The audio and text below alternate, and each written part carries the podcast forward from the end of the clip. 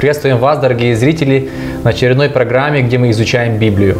Мы продолжаем изучать послание к евреям, идя шаг за шагом а, в этой теме, а как Иисус представляется апостолом Павлом в этом а, послании.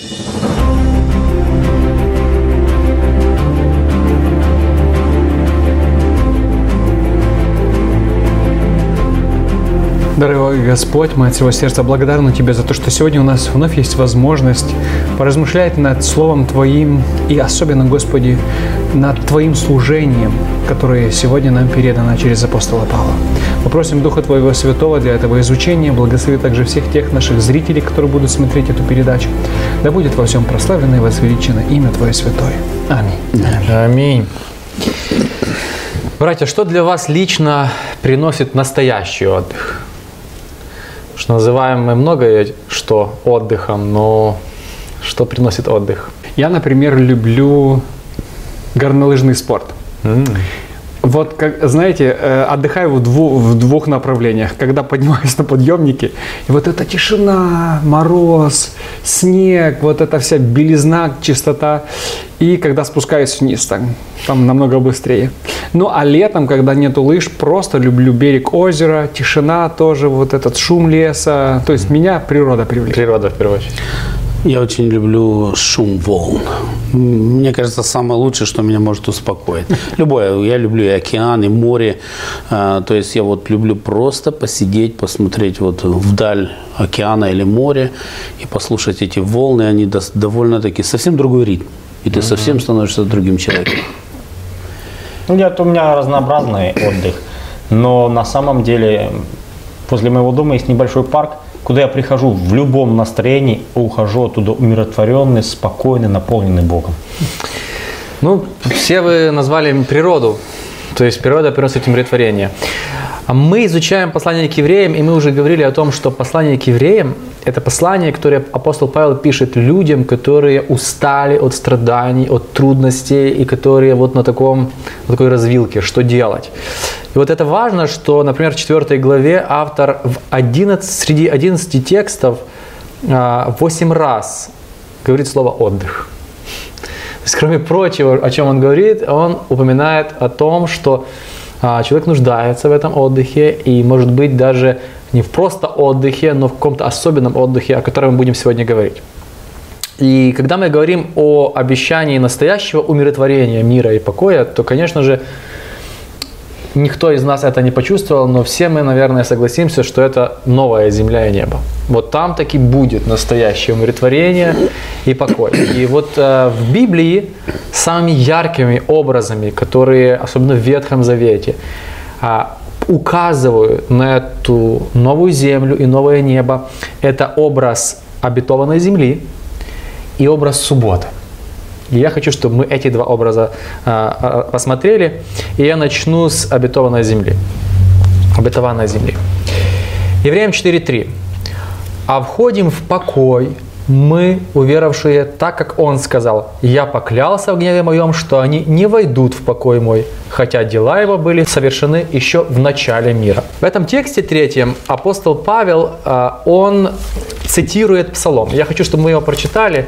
Э, Александр, прочитай. 94 Псалом с 8 по 11 текст. «О, если бы ныне услышали вы глаз его, не будьте строптивы, как то было в Мериве, как случилось в тот день в месте пустынном, названном Масса, когда отцы ваши вызов бросали мне, меня испытать хотели, хотя и видели дела мои. Сорок лет отвращения во мне вызывало поколение это, и сказал я – Сердце народа этого всегда в заблуждение его ведет. Моих путей знать они не хотят. И поклялся я тогда во гневе своем. В покой мой они не войдут. То есть апостол Павел говорит какой-то покой, который да, даст Иисус, и он вспоминает как образ историю, когда вот этому измученному народу, который идет по пустыне, наверное, э, э, Бог говорит самые страшные слова. У тебя не будет покоя. Но в первую очередь имеется в виду как раз обетованная земля. И я хочу вот э, начать с такого вопроса, а почему вообще Палестину называют обетованной землей? Что такого хорошего было в Палестине, что она стала этой мечтой, о которой обещает им Иисус?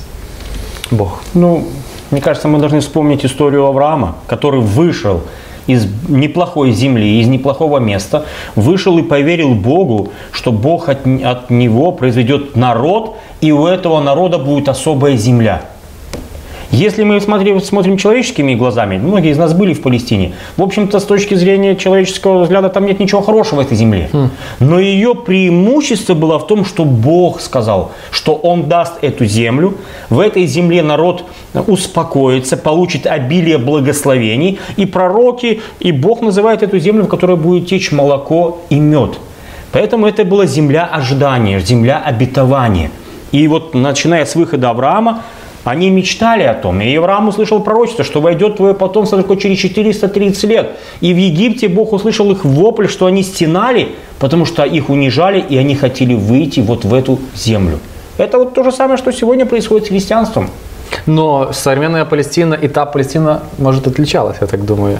Да, но мне кажется, что все же главная причина вот этого покоя, э, потому что, еще раз э, подчеркну слова Саши, тоже был в этом месте, это не какое-то уникальное географическое расположение, знаете, как бывает где-то там ближе к экватору, где все растет и ни о чем не надо беспокоиться, а потому что просто вот такая территория. Нет, эта территория очень достаточно такая непростая, очень зависящая от дождей и так далее. И, но главный принцип покоя, потому что Господь говорит, я буду давать вам дождь ранний и дождь, дождь поздний. Я буду вас э, защищать, я буду пребывать среди вас. То есть покой приносило не географическое расположение, а присутствие Бога среди угу. них в этой местности. Знаешь, есть такая шутка у евреев, говорит, знаешь, почему Господь их 40 лет ввел по пустыне? Говорит, он искал землю, где вообще нету нефти. Действительно, та земля довольно-таки ну, тяжелая для жизни. И вот я согласен с братьями полностью, что это суть не в земле, суть в Божьем обетовании, что там будет вот этот мир и покой, который Господь может дать. И поэтому она была желанной землей, начиная с Авраама, и, и Моисей туда стремился всю свою жизнь. Таким образом взял Иисус всю землю, Иисус Навин, как говорил Господь Моисею, и отдал ее Иисус в удел израильтянам по разделению между коленами их, и успокоилась земля от войны. А война была не просто такая, вот, повоевать. Бог говорит, что ты должен прийти, уничтожить всех идолов, убрать идолопоклонство – и я полностью согласен с вами, что суть этой мечты была не в географии, а в присутствии Божьем. И, а, конечно же, вот в этом контексте хочу спросить, а как вот тогда эта земля указывала на, новое небо, на новое небо и новую землю? Чем ну, оно похоже? Ну, конечно же, опять-таки присутствием Божьим. Mm-hmm. Но мне кажется, что Э, все же, когда мы смотрим на, на то, что там должно быть, вот как ты сказал, что отсутствие воин, да, Господь говорит, я дам вам мир свой. И по большому счету э, мы же знаем, что Бог не преследовал цель, что они там должны именно воевать и изгонять эти все народы. Бог говорил, что пошлю шершней перед вами, диких зверей и так далее. И вот э, прообраз того, что мир и покой должен был быть в земле обетованной, э, это говорило о том вечном будущем, как, о котором мы уже читаем в Откровении, где не будет ни плача, ни слез, ни, ни, ни горя. А что с собой приносило, особенно в те времена, горе, плач, слезы, это как раз войны. Угу. То есть покой от того, что враги будут тебя притеснять. Ну, то есть это очень хороший символ, что на небе уже не будет врага, который будет причинять боль и страдания человеку. Прочитаем Евреям третью главу с 12 по 18 текст. Смотрите же, братья, чтобы не завладели сердцами вашими нечестие, какое и неверие, которое уводит от Бога живого. Наставляйте друг друга каждый день, пока еще можно говорить ныне, чтобы никто из вас не стал своевольным, обольщаясь грехом. Ведь ты теперь во всем причастный Христу, и если только до конца будем держаться того, что с верой приняли в самом начале. В том изречении «ныне» – когда уже услышите голос его, не будьте строптивы, как то случилось в день ропота. О ком было сказано в том изречении, что, услышав голос его, возроптали они? Не о тех ли, кого Моисей вывел из Египта? И на кого негодовал он целых сорок лет? Не на тех ли, которые согрешили и окончили дни свои в пустыне? А кого клялся не допустить он в покой свой, как не тех, кто был непокорен? 19. И так видим, что они не могли войти из-за неверия. Сразу ответ на мой вопрос следующий, потому что я хотел спросить, а почему же Израиль не смог войти в обещ- в обещанный этот покой? И вот в этой истории, о которой вспоминает Павел. Ну, я думаю, что тут стоит вспомнить все же саму историю. Когда они уже подошли к границам Хананской земли, вот они посылают туда разведчиков, те приходят и начинают говорить, что нет, мы эту землю не завоюем. Там укрепленные города, там высокие люди и так далее. И что интересно, что Иисус Навин и Халев, они не говорят, что нет, нет, города там небольшие и люди там невысокие. Они согласны, что города укрепленные, что люди сильные, но они говорят, но тот Бог, который вел нас по пустыне, который э, вывел нас из Египта, Он даст нам возможность победить эти, этих людей и завоевать эти города. То есть долж- нужна была вера. Проблема действительно была, но ее можно было преодолеть верою. И вот именно из-за недостатка веры или по неверию ихнему Павел и говорит, они не вошли в обетованный покой. Очень хороший пример, потому что это пример того, что дойти до финиша обычно сложнее, чем начать забег.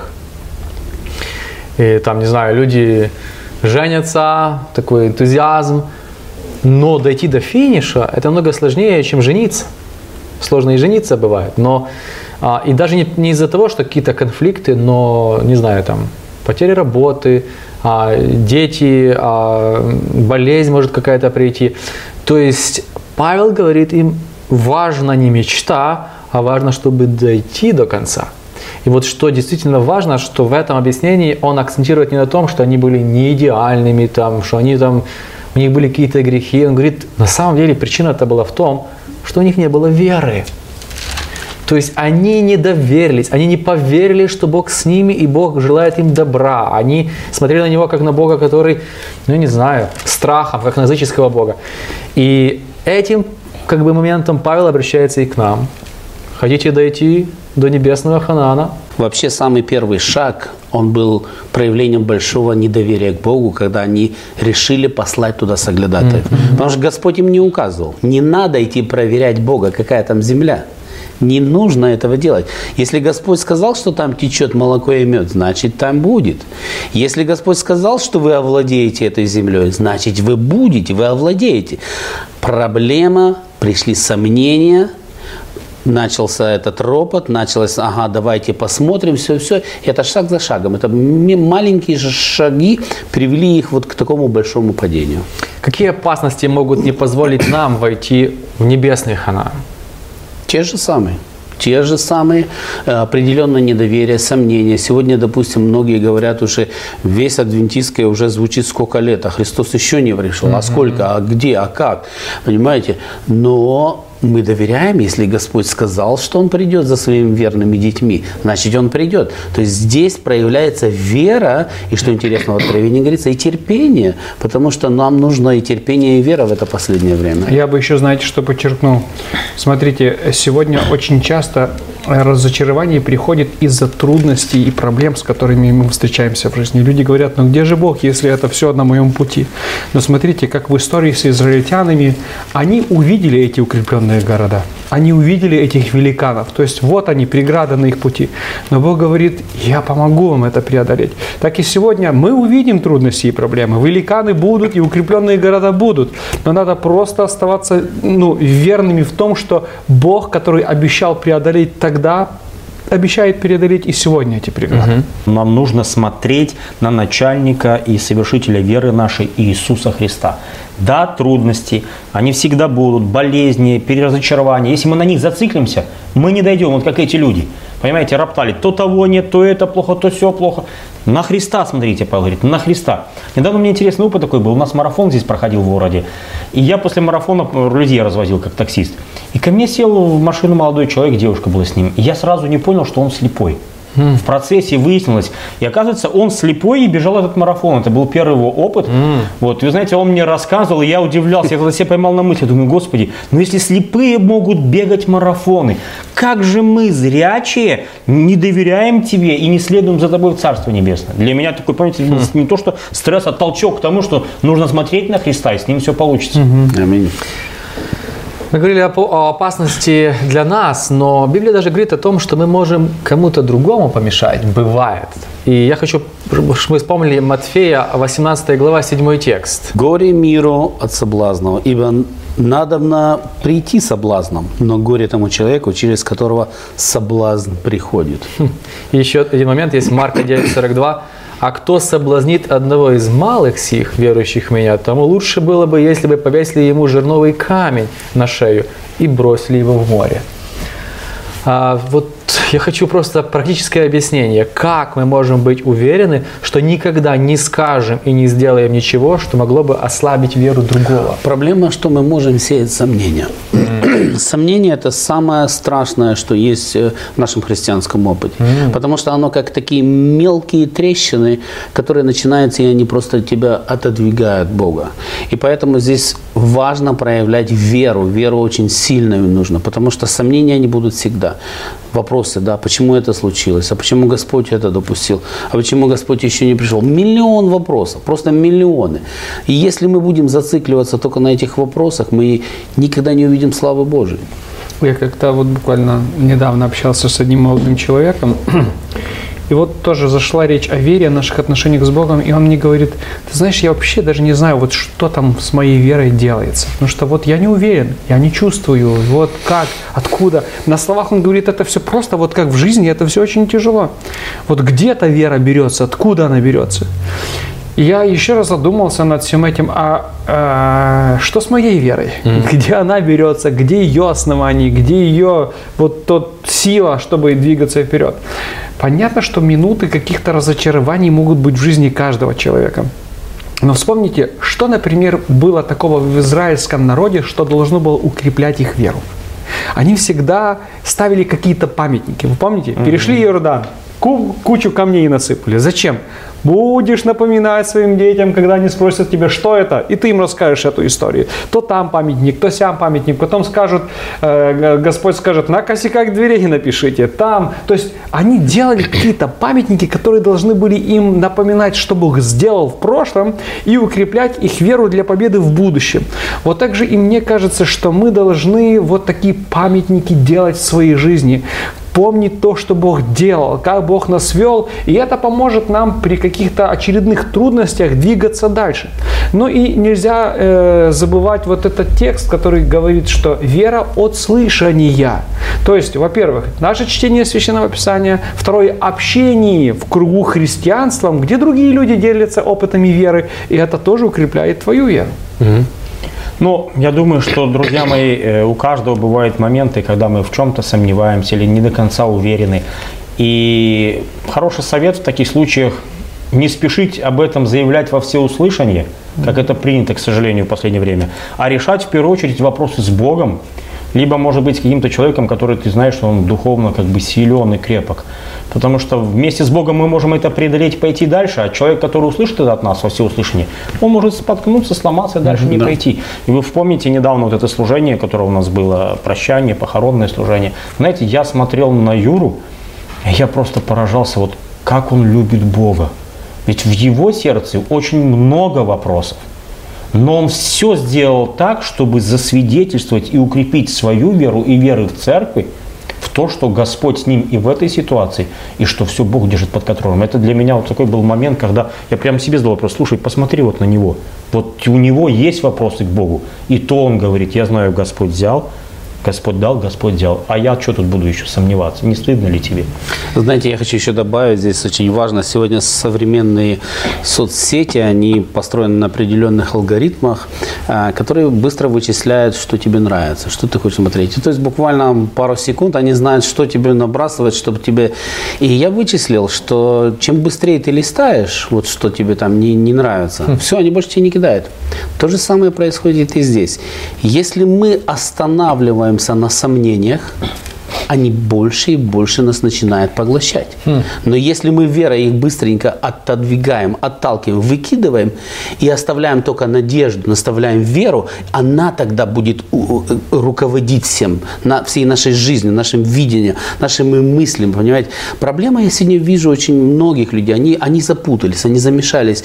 И вот останавливаясь все больше на негативном, на сомнении, люди все больше и больше, знаете, это как то трясина, которая просто начинает тебя потихонечку, но она потом тебя так засасывает, что человек уже вылезти не может. Поэтому это наш выбор, это личный выбор, на чем я останавливаю свое внимание. А, Я согласен полностью с вами и хочу просто еще, может, расширить эту тему. А, Часто слышу, что может быть соблазном, например, слишком какая-то, ну, такая либеральное поведение человека, христианина. То есть говорят, что вот ты своим поведением можешь соблазнить кого-то. А, и это правда. То есть если я называюсь христианином, и я что-то делаю не так, как в Библии, я действительно могу быть соблазном для людей, которые пришли. Но знаете, что интересно? Вот э, Марка 9, 9.42, где говорится вот то, что мы прочитали, перед этим э, э, это являлось следствием истории, когда, я прочитаю немножко раньше, это 9.38. При всем Иоанн сказал, «Учитель, мы видели человека, который именем Твоим изгоняет бесов, а они ходят за нами, и запретили ему». А Иисус сказал, не запрещайте ему, ибо никто, создающий чудо именем моим, не может засловить меня, ибо кто не против вас, то за вас. И потом он говорит, а кто соблазнит одного из малых сих, верующих в меня, тому лучше было бы э, жирного и воду. То есть бывает, соблазном может быть даже не слишком либеральное отношение к чему-то, а наоборот слишком консервативные. Ну, видим мы здесь ситуацию, когда ученики считали, что никто вне их круга общения не имеет права от имени Бога выступать. А он говорит, Зачем вы делаете? Вы соблазняете человека. Это тоже интересный момент. Я слышал как бы в своем опыте, когда желание служить некоторых людей обрывалось, прекращалось, говорили, ты там еще не готов, твое поведение там а, нам не подходит, не нравится. Здесь очень такая интересная ситуация. Кто-то, кого они не знают, хочет служить Богу, Бог говорит, не соблазняйте. То есть даже вот может быть крайности и в ту сторону, и в ту, ну и, конечно, то, что вы говорили. Итак, мы ждем этого Ханаана. Та обетованная земля, о которой, о которой мы читаем в Ветхом Завете, это прообраз той земли, которую мы ожидаем, но также есть у нас прообраз то- того, той новой земли еще и в каждом седьмом дне, в субботе. Давайте прочитаем четвертую главу послания к евреям, с 4 по 8 текст. В другом месте он сказал о седьмом дне так. «На седьмой день Бог отдыхал от всех своих дел, но выше было сказано, они не войдут в мой покой, так как некоторым еще остается войти в него, ну а те, кому радостная весть была возвещена прежде, не вошли по причине своего непослушания, то Бог опять назначил определенный день, сегодня, спустя долгое время провозгласив об этом через Давида, как уже было процитировано выше. Сегодня, если услышите его голос, то не ожесточайте ваших сердец.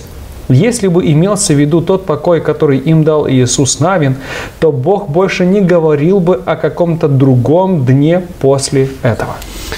Тут снова мы видим Иисуса Навина, который ведет в обетованную землю, но также упоминается седьмой день. А какую связь суббота, как вы считаете, имеет с будущим восстановленным раем, о котором мы мечтаем и ждем? Мне кажется, что самую прямую. Ну вот посмотрите, это может понять то, что я сейчас скажу, только тот человек, кто попробовал это в своей жизни. Вот каким образом проходит, чем суббота для нас отличается от всех остальных дней? Во-первых, кушать у нас приготовлено, одежда приготовлена, на работу мы не ходим, и все, что связано с работой, мы телефоны эти отключаем рабочие и, и так далее. На чем мы сосредоточены в этот день? Мы сосредоточены на общении в семье, на общении с друзьями, э, на посещении богослужения, там, общении на лоне природы и так далее.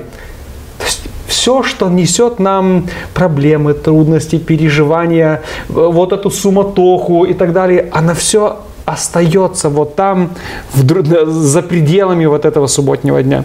Все, что нас наполняет, это радость, это общение, это благодарность, это какое-то назидание, какие-то размышления. И эти размышления всегда о лучшем, о том, что может быть еще лучше. То есть на самом деле мы говорим, что единственное, что нам на сам, напоминает о рае здесь на земле, это как раз суббота, если она вот, э, происходит в нашей жизни так, как в заповеди написано. Ну и снова таки, как с обетованной землей. И это день, когда мы акцентируем э, ну, свою жизнь на отношениях с Богом. То есть мы живем с Богом. Да, суббота это не только как бы физический день, в который мы, скажем так, прыгнули на диван и просто, знаешь, там отдыхаем, да. Суббота это шаббат, это состояние души и мира и покоя с Богом. Это вообще уникальное время, когда человек действительно тот, который проникся этим, который уже испытал это, это то, когда ты просто настолько твоя душа умиротворенная, что ты э, как будто становишься ближе к Богу. Не знаю, такое у меня ощущение в этот день именно. Так и есть, поэтому, Вася. да, поэтому оно и есть огромным прообразом. И поэтому Па- Павел говорит здесь, что э, это именно тот покой, именно тот шаббат, к которому мы стремимся, когда мы войдем в этот покой. Ведь, ведь суть не не в тех бананах и ананасах и всех фруктах, которые будут на новой земле, на новом небе, да? А суть в отношении, говорит, и тогда мы увидим Господа нашего лицом к лицу. Вот он, вот он, вечный шаббат, который Господь приготовил для человека. Общение Бога и человеком на протяжении всей вечности. Да, я хотел бы еще раз обратить внимание, что как на землю обетованную, она сама по себе ничего, но это было обещание и подарок Божий. Точно так же и суббота, она была отделена и предназначена Богом для человека. Поэтому, когда мы входим в этот субботний покой, мы, по сути, на машине времени перемещаемся в тот покой, который Бог нам приготовил в будущем. И это очень важно, что здесь, на земле, среди всего этого греха, мы вкушаем присутствие Божьей рая. Но я хочу вспомнить еще один момент. В Ветхом Завете заповедь о субботе, она вообще-то представлена в двух вариантах. К чему а, приводят нас эти два варианта? К свободе. Ну, одно, давайте- к давайте творению, одно к творению, а другое к освобождению. Потому что во второзаконии она напоминает, что Господь вывел их из рабства. То есть Бог дал тут покой от рабства. Да? То есть это принцип освобождения. И на самом деле, я опять хочу вернуться чуть-чуть к быту. Вот представьте себе, вы, особенно там, это женщин касается, вы в церкви на богослужении в любой другой день, ну то есть любая другая деноминация, вы поете псалом какой-то прославляющий и думаете, так, сейчас мы придем домой, чем же я буду кормить семью, а надо в магазин еще забежать, что-то там купить. Потому что это очень часто вот как раз связано. Ты раб вот этих Ну, или всех мужчина, не обязательно женщина. ну, или мужчина. Но ты вот дальше это тебя угнетает. Ты раб вот этих всех проблем и хлопот, с которыми ты вот постоянно связан. А когда это все правильно, и у тебя дома уже приготовлено, и ты уже знаешь в пятницу, пятницы еще, чем ты будешь кормить и так далее и тому подобное. Вот это освобождение. Хотя, конечно, я не хочу сказать, что это освобождение от греха, но э, во, во, втором закон- во второзаконии как раз речь идет об освобождении от рабства греха. И суббота нам об этом напоминает. В заповеди о субботе закреплены и творение, и искупление. Мы помним, что э, вот это избавление от рабства, оно произошло особенным образом. Они, они помазали кровью косяки дверей. И вот как интересно, отдыхая в субботу, мы признаем нашу зависимость от Бога не только в обретении жизни, но и в деле спасения. Потому что творение – это жизнь. Это то, к чему мы возвращаемся, потому что вся Библия о том, как человек убегает, а Бог ищет этих отношений. Но также и суббота напоминает нам от, об этом, о этом избавлении. Соблюдение субботы – яркое проявление спасения по вере. Я э, наведу такой пример интересный. Может, вы еще дополните, я уверен, что у вас есть что сказать. Э, Одна женщина по имени Джудит Шулевиц, которая, она пишет для Нью-Йорк Таймс, она написала интересную статью, в которой рассказала, что у нее, а, ну, она выросла в религиозной еврейской семье, и у нее было такое отторжение. То есть, в первую очередь, против заповеди о субботе. То есть, были какие-то запреты, наверное, и вы знаете, что где-то в иудаизме это было уже слишком, то есть люди исследовали, можно ли ребенка под- подержать на руках, не является это тяжестью, там, или вставные зубы носить и так дальше. И она говорит, что я просто в своей взрослой жизни а, отказалась от этой заповеди полностью, я не религиозный человек. И вот смотрите, что она пишет дальше. Каждые выходные мое настроение ухудшалось, пока к полудню субботы я не становилась угрюмой. Тем не менее, мой обычный распорядок досуга оставлял меня невероятно беспокойной. Затем я начала делать то, о чем, будучи подростком, которого глубоко отталкивало его религиозное образование, я и представить не могла. Я начала заглядывать в ближайшую синагогу. Наконец я разработала теорию для моего состояния. Я страдала от отсутствия субботнего покоя. Существует достаточно доказательств того, что наше отношение к работе серьезно не в порядке в этой стране. Она рассказывает о Америке. Нью-Йорк – это, наверное, пик этого работоголизма такого. Поэтому позвольте мне выступить от имени этого установления, которое сдерживало трудоголизм в течение тысячи и тысяч лет. То есть эта женщина, я так понимаю, которая продолжает быть нерелигиозной, она говорит, я буду защищать это установление, которое тысячи лет работало и в моей жизни тоже работает. Вот, э, действительно, субботний покой – это одна из заповедей. Но все же заметьте, ища отдыха, она заглянула не в фитнес-клуб какой-то или еще Да, куда-то, да. она заглянула в синагогу. То есть все равно дело стоит, состоит не в том, что тебе просто нужен выходной, а дело в том, что это должна быть все же суббота э, или шаббат, а это может быть только если есть вот наше это единение с Богом в этот день. Что означает вхождение в покой ныне? Вот в этом переводе, где ты читал, там написано сегодня а, акцент э, вот в связи с соблюдением субботы. О чем Павел здесь акцентирует? Я бы хотел там чуть добавить, там он говорит, ныне, когда слышите слова эти. И для каждого это ныне наступает тогда, когда он слышит эти слова. Для м, читателей это было во времена апостола Павла, когда он это писал, а для нас это сегодня. Если я сегодня читаю этот текст и осознаю, что оказывается в моей жизни этого нет, то я должен э, понять, что апостол Павел обращается ко мне. Не проявляй неверие, не отвергай, чтобы у тебя не было так, как в том древнем Израиле. Если кто-то это услышит завтра или через неделю, это будет для него ныне, тогда, когда он читает эти слова. Я, с сожалением, смотрю на многие христианские течения, которые отвергают этот субботний день, что действительно они не могут войти в этот покой, они не могут соединиться. Я разговаривал с многими людьми, с баптистами, многими, которые говорят, ну как мы вам завидуем, что вот вы можете вот субботний день вот именно сделать таким. А я говорю, нет, мы не делаем, Господь его благословил. Они пытаются с воскресением что-то подобное, но не получается, потому что это не Богом отделенный день. Там нету шаббата, там нету этого покоя. Давайте откроем еще один текст. Это послание к евреям, 4 глава, с 9 по 11 текст. Давайте я сначала прочитаю первый, а потом кто-то эти тексты. Первый текст говорит, «Посему будем опасаться, чтобы, когда еще остается обетование войти в покой Его, не оказался кто из вас опоздавшим».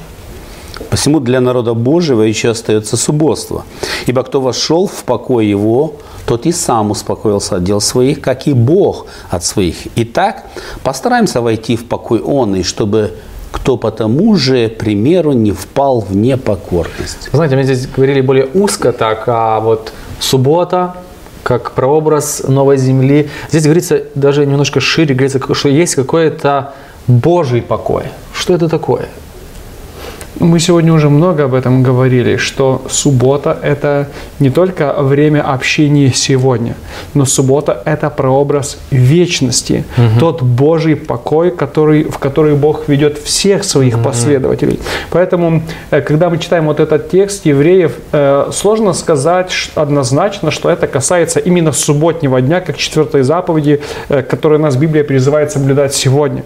Здесь, скорее всего, Павел говорит о том, что субботстве, даже не суббота, а субботстве, Которое который ожидает. ожидает всех спасенных в то время, когда Христос вернется на нашу землю. Да, то есть лексика, мы видим, что лексика этой главы, она настолько э, сильно переплетает эти две понятия суббота обычная и субботство, что сложно выделить. Но мы точно можем быть уверены, что апостол Павел, начиная с примера обетованной земли, ведет нас к тому, что да, мы можем здесь каждый день находиться в субботе, как в раю, и она предвкушение того рая, который, который является итогом всего, что Бог приготовил для нас. И последний текст, а, четвертый, вот, э, в четвертой главе, который вот завершает эту мысль о субботстве и о этих примерах, говорит так, 16 текст. «Посему да приступаем с дерзновением к престолу благодати, чтобы получить милость и обрести благодать для благовременной помощи». Как можно соблюдать субботу и все связанные с ней правила, и при этом демонстрировать наше понимание, что мы спасаемся по вере. И почему отдых в субботу является выражением этого спасения по благодати и вере. Но у христиан модное слово «делай так, как делает Иисус». Я вот тут в тексте мы читаем 10 «Вы можете отдыхать от дел своих, как и Бог от своих». Угу. Если мой Бог, который меня сотворил, с которого я стараюсь брать пример, да, он такой первосвященник здесь, он, он братом меня называет своим, то есть все сделал, чтобы приблизить себя максимально ко мне, говорит, друзья мои, я хочу, чтобы вы выделили день для общения со мной, без суеты. Слушайте, мне хочется быть похожим на такого дева. Если он оставляет все дела, почему мне оставить свои мелкие делишки? Я, знаете, на что хочу обратить ваше внимание? Сегодня уже вспоминали похороны э, Тани, и вот на, на том служении ко мне подходит человек, работник этого кладбища. И он говорит, о, вы знаете, я вас знаю, я был там в вашей церкви, когда вы еще там на Хемлок были. Ну да, да, я понимаю, суббота, но вы же понимаете, что это ж невозможно соблюдать субботу, а кто же будет работать? Вот есть же то, все, третье, а если все откажутся, то как оно будет? Хм. Я ему говорю, вы знаете, мы с вами выходцы из бывшего Советского Союза. Вы помните, как нам говорили, что если мы не будем брать оружие в руки, то вот вдруг нападает враг на нашу страну, кто будет ее защищать? Что мы говорили? Ну, если я доверю свою жизнь Богу, вы доверите свою жизнь Богу, и вся страна доверит свою жизнь Богу и будет говорить, мы не можем взять оружие в руки, потому что это идет вопреки заповеди Божьей, то Бог будет за нас защищаться. Да? Что вы проявляли в этом случае? Веру проявляли, правда? Так и здесь. Если вы считаете, что невозможно соблюдать субботу, потому что, а кто ж, как эта инфраструктура будет работать, я вам скажу, что если в этой, на этой земле все решат соблюдать субботний день, Бог решит проблему с инфраструктурой. Конечно. И вот это то, где мы говорим, что должно быть, э, что такое проявление веры и соблюдение субботы. Да если у тебя нужно кормить семью, и ты понимаешь, а у кого-то есть такой бизнес, который в субботу лучше всего работает, а ты оставил, то есть закрыл этот бизнес на субботу, потому что ты читаешь заповедь, как написано, что ты делаешь, находясь в субботу на богослужении, а не на своем рабочем месте? Ты проявляешь веру, что Бог обо всем позаботится. И о твоих вопросах бытовых, он тоже позаботится. Поэтому мне кажется, что особенно в этом грешном мире соблюдение субботы – это невероятное проявление веры, что Бог все держит в своих руках, и Он даст успех во всем. Да, точно. Я вот себе открыл э, Левитам 23 главу. Интересно, что там перечень всех праздников на протяжении года. А, но почему-то вот начинается тоже с субботы.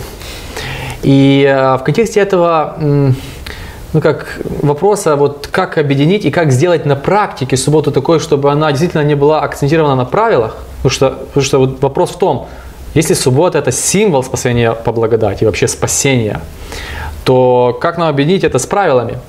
Мне кажется, вот этот плохой пример, это были как раз фарисеи во времена Иисуса. То есть ученики рвут колосья, фарисеи их обвиняют, а Иисус им кажется, друзья, суббота создана для человека. То есть мне кажется, что на практике, если так вот а, подумать, а, нужно сделать все для того, чтобы суббота была не а, днем контроля и вспоминания, не нарушил ли я что-то, а чтобы вся семья, особенно дети, понимали, что это день, посвященный, день семьи, центре которой является Бог. И, наверное, кто был в Израиле, это чувство там как-то особенно видно, когда весь, вся неделя она ведет к субботе. В пятницу люди стараются побыстрее уйти с работы, э, одевают лучшую одежду. Э, очень часто глава семьи дарит подарки каждую пятницу своим, э, кто в доме.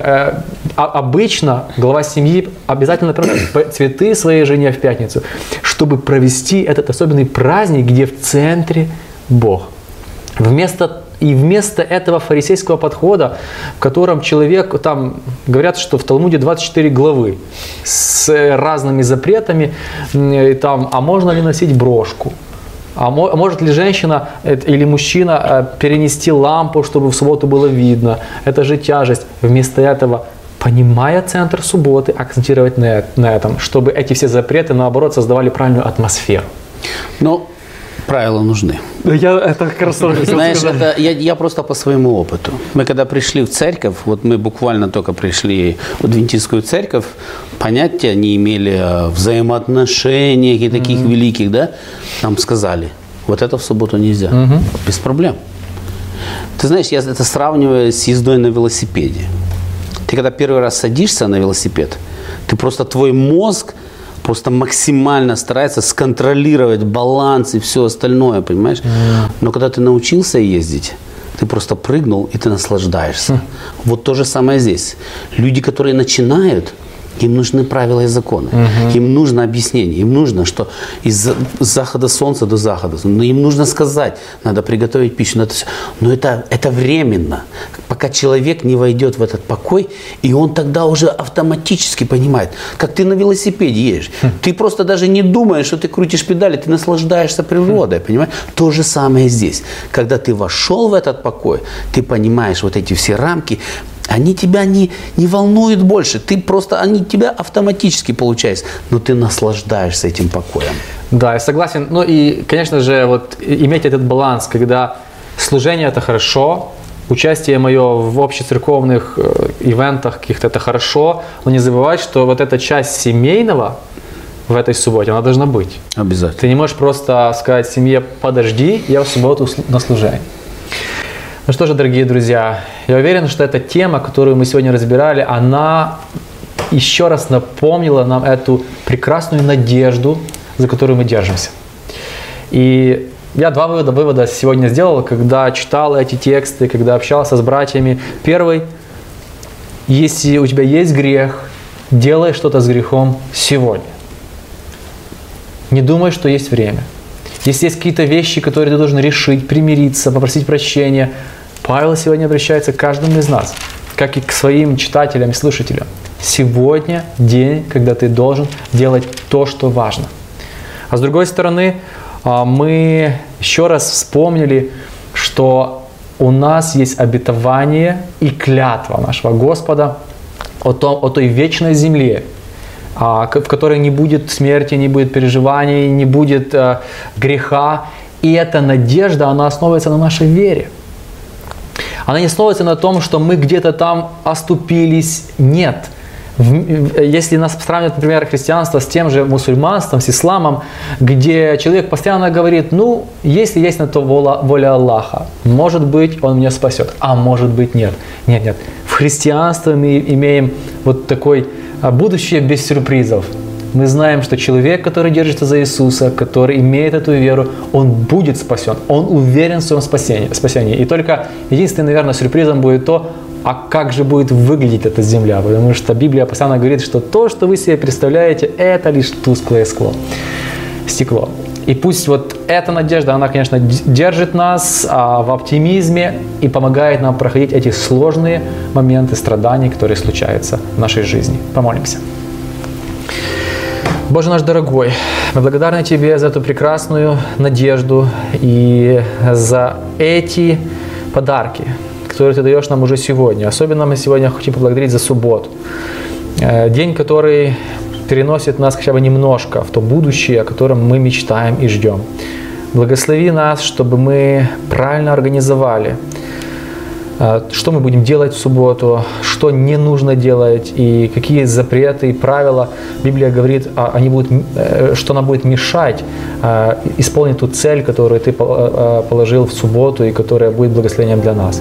Боже, помоги нам быть примером также для других христиан и нехристиан в том, что суббота является большим благословением уже сегодня и прообразом того благословения, которое мы ожидаем, за что слава Тебе, нашему Господу Иисусу Христу. Аминь. Аминь.